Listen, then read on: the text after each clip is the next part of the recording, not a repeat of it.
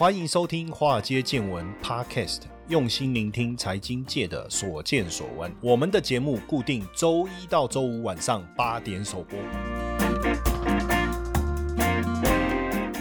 股票市场千奇百怪，见怪不怪。大家好，我是古怪教授谢承彦。那最近这个讯息出来哦，呃，我不知道不是苹果手机的粉丝们哦，你们呃看到以后是什么样的一个想法？有没有想要鼓起勇气哦，或是 为什么要叫鼓起勇气？呃，我我是三星手机的使用者啊，那你说是爱好还是粉丝？也不是，就是大家都要拿智慧型手机，现在都要拿。智慧型手机嘛，那我这中间我用过小米的，也用过 Sony 的，那为什么没有一开始就用苹果手机哦？当然最主要是苹果手机比较贵啊，哦，那我我就觉得手机贵啊，同样就是不过就是打电话使用社群软软件嘛，对不对？上脸书用 Line 啊，哦什么之类的，看看影片，看看照片啊。如果同样的诉求，我就讲 CP 值嘛，我当然选择非屏的手机啊，嗯，所以那时候我记得最早我还用过。我我我是不是有用过华硕？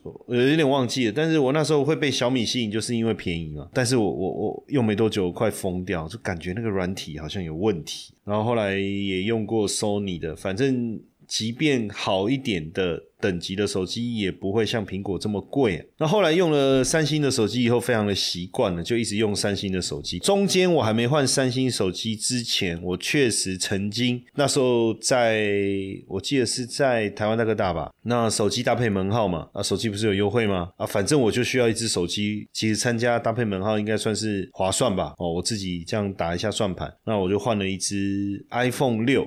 很漂亮的，我记得是金色的吧，不知道有没有记错。然后呢，哇，拿到那只手机，其实心里面确实蛮开心，觉得哇，iPhone 的质感啊，各方面好像真的不错哈，握在手上的那种兴奋感哈。我现在讲的是手机啊。然后呢，麻烦的事情，当然我要重新适应它的系统，还有包括要做一些设定呢，什么等等。我突然犹豫了哈，因为它绑我的登录的一个账号，然后据说是很多东西软体什么都要费用。所以试了两三天以后，想一想，我还是回去用我的这个。这个 Android 版本好了，然后我就把那只手机呢送给我太太，哇，她开心的要命。那从那个时候开始，她就变成果粉了，因为她之前也不是用苹果手机呀，后 来变果粉，一路到现在，反而她变成苹果迷。不过呢，我们在录 p o c k e t 的时候啊，我所用的手机啊，因为我们我在录 p o c k e t 的时候，我们会同时开直播嘛，让线上的这个同学们能够一起收听哦，所以其实我用的是。iPhone 说：“哎，那怎么又用 iPhone？很简单，我后来就想说，还是要一只手机，功能要特别强，那就 iPhone 哦。所以我虽然……平常正常在使用的手机是三星，但是我还有是有这个使用这个苹果的手机，所以我看到这个讯息的时候，我心里面我想，哎呀，就是苹果要推这个高收益的储蓄账户，这个利率四点一五啊，哇，这个还得了？哦，四点一五真的很高哎。你如果说是定存的话，等于你你基本上这个储蓄账户，储蓄账户就没有风险嘛，对不对？它没有像高股息的 ETF，你可能股价还有波动的可能性啊。简单来讲，就是美元存款账户嘛。那这个什么会不吸引人啊？不过它目前台湾的客户是没有办法使用的，这目前只有在美国地区推出。那你知道头四天就吸引了将近十亿美元的存款，很有逻辑，没错。如果是我，一定会被吸引。那总共有二十四万个账户哦，总共开了二十四万个账户。那这个账户呢，没有最低限额，这你也可以随时取，用等于是定存利率的活期存款账户啊！哇塞，而且这个额度在二十五万以内，还可以受。到 FDIC 的保险保障，所以当然你苹果为了避免就是没有保险保障的问题，所以它的资金是不能超过二十五万的每一个存户了哈。那这个是苹果跟高盛合作推出的，而且这个收益率比高盛自己的高收益账户三点九还高哦，三点九还高，所以等于看起来来苹果现在已经跨入到金融科技领域了哈。那谁可以适用呢？这个新的储蓄账户的适用呢是苹。果跟高盛有合作发行一个网络银行信用卡，叫 Apple Card，Apple Card C A R D 啊，Apple Card 的持有人哦。那所以你可以很快的建立你这个 iPhone 的储蓄账户。那如果你有消费，它有消费奖励，也会存入这个高收益账户里面。所以等于你有了呃这个，你跟你办了这个苹果跟高盛合作发行的网络银行信用卡，叫 Apple Card，你就可以利用你的 Apple Pay 的数位钱包来查看你高收益账户的余额，也可以来赚取利息。那这个高收益账户，呃，出现之前呢，Apple Card 的消费奖励金会存入 Apple Cash 的账户啊，所以这个估计啊，每年有三十八亿美元的 Apple Card 存入 Apple Cash，那这些资金现在就会进入了高收益储蓄账户里面了啊。那因为在联总会大幅度加息之后啊，其实一般的区域银行啊，为了维持这个净息差，实际上没有给到这么高的一个利率哦，没有给到这么高的利率。那当然，一般的数位呃数位银行或者是网络银行提供的利率确实一定比传统银行好哦。比如说这个达拉斯德克萨斯资本银行旗下的巴斯克银行目前提供利率就到四点七五哦，就到四点七五。但可能呃知道的人不多吧，对不对？所以呃并没有这个很多人涌入巴斯克银行了。但是苹果这个讯息出来啊，哇，那果粉一定炸了嘛，对不对？包括我们这些不是果粉的哦，都好冲动。呃，可是问题是只限美国地区的民众啊，现在办绿卡来不来得及啊？哦，为了这四点五拼了哦，是不是这样？当然，在台湾应该是比较难呐。我觉得这要要要要出现，因为你你要符合台湾的金融法规。但基本上哦，苹果一定比更多的银行更能接触到客户，对不对？更容易接触到客户，而且大家对苹果的信赖程度是相当高的哦。所以现在这个高利存款的账户推出，加上之前已经这个呃先买后付这些金融服务啊，哦，实际上对苹果来讲，确实已经跨入了这个金融服务市场的领域了。那这个时间点的一个宣布啊。其实对银行来讲有没有很伤？我认为是有的了哦。但基本上这个吸金啊，就把钱给吸走这件事啊，是肯定的哦。而且现在大家都担心说，钱放在银行，银行会不会倒啊？哦，这个很诡异的这种氛围啊。那苹果现在的这个资产负债表，账上的现金和可流通的证券是一千六百五十亿，那债务是一千一百一十亿美金啊。所以对比起来啊，跟银行放款的资金来源。是来自于负债哦，只要客户领走了，那银行可能就会面临到流动性的问题。来看的话，苹果的体质相对是比较健全。那当然，对苹果来讲，它经营这个业务啊，它的优势是什么？第一个，我刚才讲，它可以动动用的资金是比一般的银行似乎来的更健全哦，更强大，也不会陷入这个传统金融业的一个问题，或是结构上这么脆弱哦，结构上这么脆弱，加上它的品牌实力，我相信苹果这个。品牌实力，呃，甚至可能比很多传统银行都还优异啊！加上大家喜欢使用苹果的手机啊，呃，根据研究啊，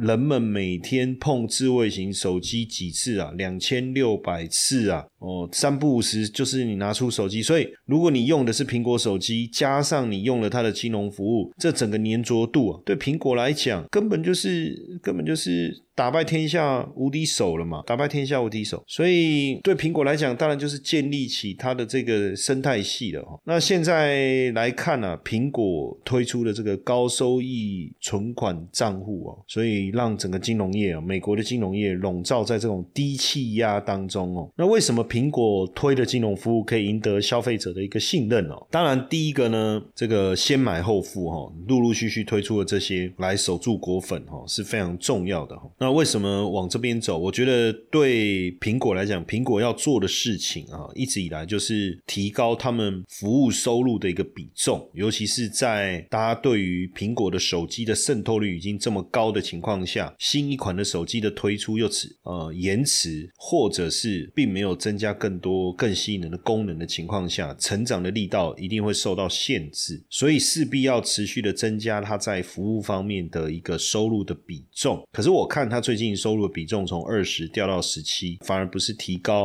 哦，那这个确实是一个问题。所以库克真的有认真在想，他走的方式可能跟过去贾博士路线不同吧。贾博士是不断的提高吸引我们的能力啊，哦，就苹果设备不断的创新啊，但是库克好像在产品创新这个部分比较难吸引到我们的眼球了。哎，但是它的这个提供这个服务的能力，增加我们粘着度的能力，我倒是认为比贾博。士还高，那这个呃年利率四点一五的存款账户服务。就置身在 iPhone 手机钱包的应用程式当中啊，那类这个与付款类似的，像金融卡、信用卡、交通卡、ID 身份证、Apple Cash、苹果现金这些放在一起哦。所以如果你在购买苹果的产品服务哦，如果你有剩下的钱或现金放在 Apple Cash，你只要按个钮确认就可以转入那个储蓄账户哦，非常的方便哦，非常的方便。那当然，如果苹果加入金融服务啊，未来说实在的，不管你在网络上花钱找钱还是存钱，几乎乎它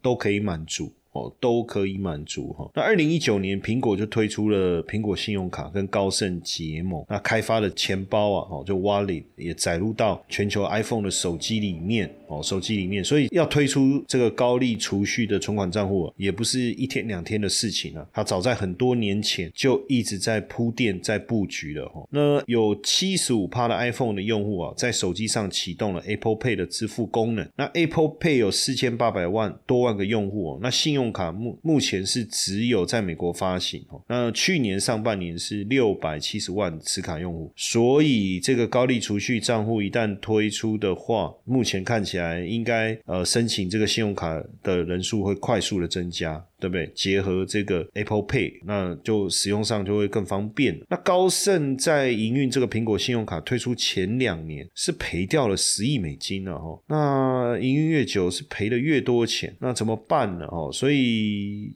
接下来这一步，我觉得算是厉害了哈。那也应该也有机会给他在这一部分带出相当亮眼的成绩了哈。那苹果也宣布一个在台湾登场的服务，叫 iPhone 卡紧收。哦，如果是 i 苹果手机的使用使用者应该知道哈，就是 Tap to Pay on iPhone 哦，叫做 iPhone 卡紧收哈，进入了进入了台湾市场，这是美国以外第一个启用这项服务的国际市场。那这个卡紧紧收可以让不同规模的企业来轻松使用 iPhone 来感应这个收款服务比如不管你是呃路边摊啊、小型的商家啦，你都可以升级到这个行动支付，让你的顾客哦可以使用更便利的结账流程哦，更便利的结账流程。那当然从 Apple Pay 到 iPhone 的卡紧收，其实就是苹果要让自己和消费者省下更多的中介成本哦。过去贾博士有一句名言呐，就是能当海盗何必加入海军呢？就是用抢的比较快，用抢的比较快。这样看起来，光他近期的一连串的呃这个服务哦，不管是从跟高盛合作的 Apple Car，还有 Apple Cash、Apple Pay，还有这个卡紧收，再到这个高利储蓄账户等等啊，这样看起来哦，这样看起来确实是抢抢占整个金融体系哦。那呃，苹果哈，中国信托哦，是在台湾是。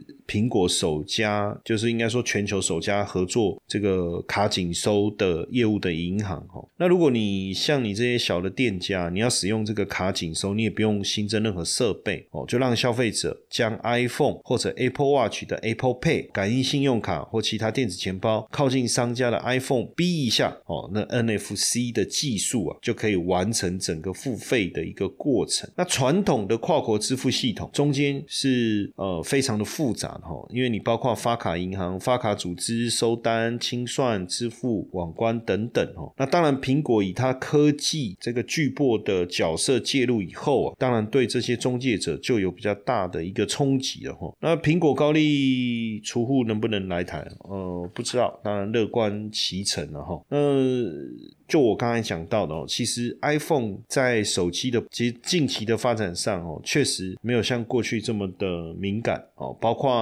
呃，我们讲 Chat GPT 哦，你看最早推出 Siri 是苹果吧，但是 Siri 在 AI 上面的一个应用，并没有像 Chat GPT 怎么样的灵活，所有的回应是先写好，而不是由 AI 自动生成的，这个是一一个挑战了哈。那再来是大家对 iPhone 手机的一个评价，每一代 iPhone 的。手机出来最畅销的都是基本款，而且都能够呃，就说呃，应该说获得五星评价的哈。呃，二零一二年出款的 iPhone 是六十五趴，那到 iPhone 十三的时候已经达达到八十趴的好评，可是 iPhone 十四却降下来，只有百分之七十二。所以呃，这样看起来哦，实际上如果不再有一些新的产业的一个思维或想法，对苹果来讲确实有冲击。所以我觉得新的金融服务应该它它跨。入这个产业的一个一个这种转变啊，我确实是相当看好的哦，相当看好。那这次苹果的财报啊，因为 iPhone 胜于预期哦，整个公布胜于预期，然后呃，所以原本裁员的部分看起来就规模稍微缩小了哈。那苹果第二季财报，美洲地区营收年减七点六，欧洲地区营收年增二点八，大中华地区营收年减二点九，日本营收是年减七点一，哦，亚太地区其他地方是年增十五点三哦，十五点三。那整体的营收是年减二点五，毛利率从四十三点八升高到四十四点三，哦，每股稀释盈余是持平，哦，一点五二。那 iPhone 的部分呢，销售年增一点五，哦，服务销售年增五点五，那 Make 年减三十一点三，哇，这个确实电脑受到的冲击相当大哦。然后穿戴式装置等等是年减零点六，冲击比较小。iPad 销售年减十二点八，所以可以理解了哈，就是 Make 跟 iPad 当时都因为受到疫情的一个影响，带来很大的这个成长，现在要再持续增长，确实有一些难度了哦，确实有些难度。那整体市场预期苹果第二季 iPhone 服务还有服务的部分，Make 啊穿戴式装置等等啊的的数字相比来讲啊，实际上是比市场整体预期的状况还不错哦，所以稍微人力的调整上精简哦，但是没有要大规模的一个裁员那。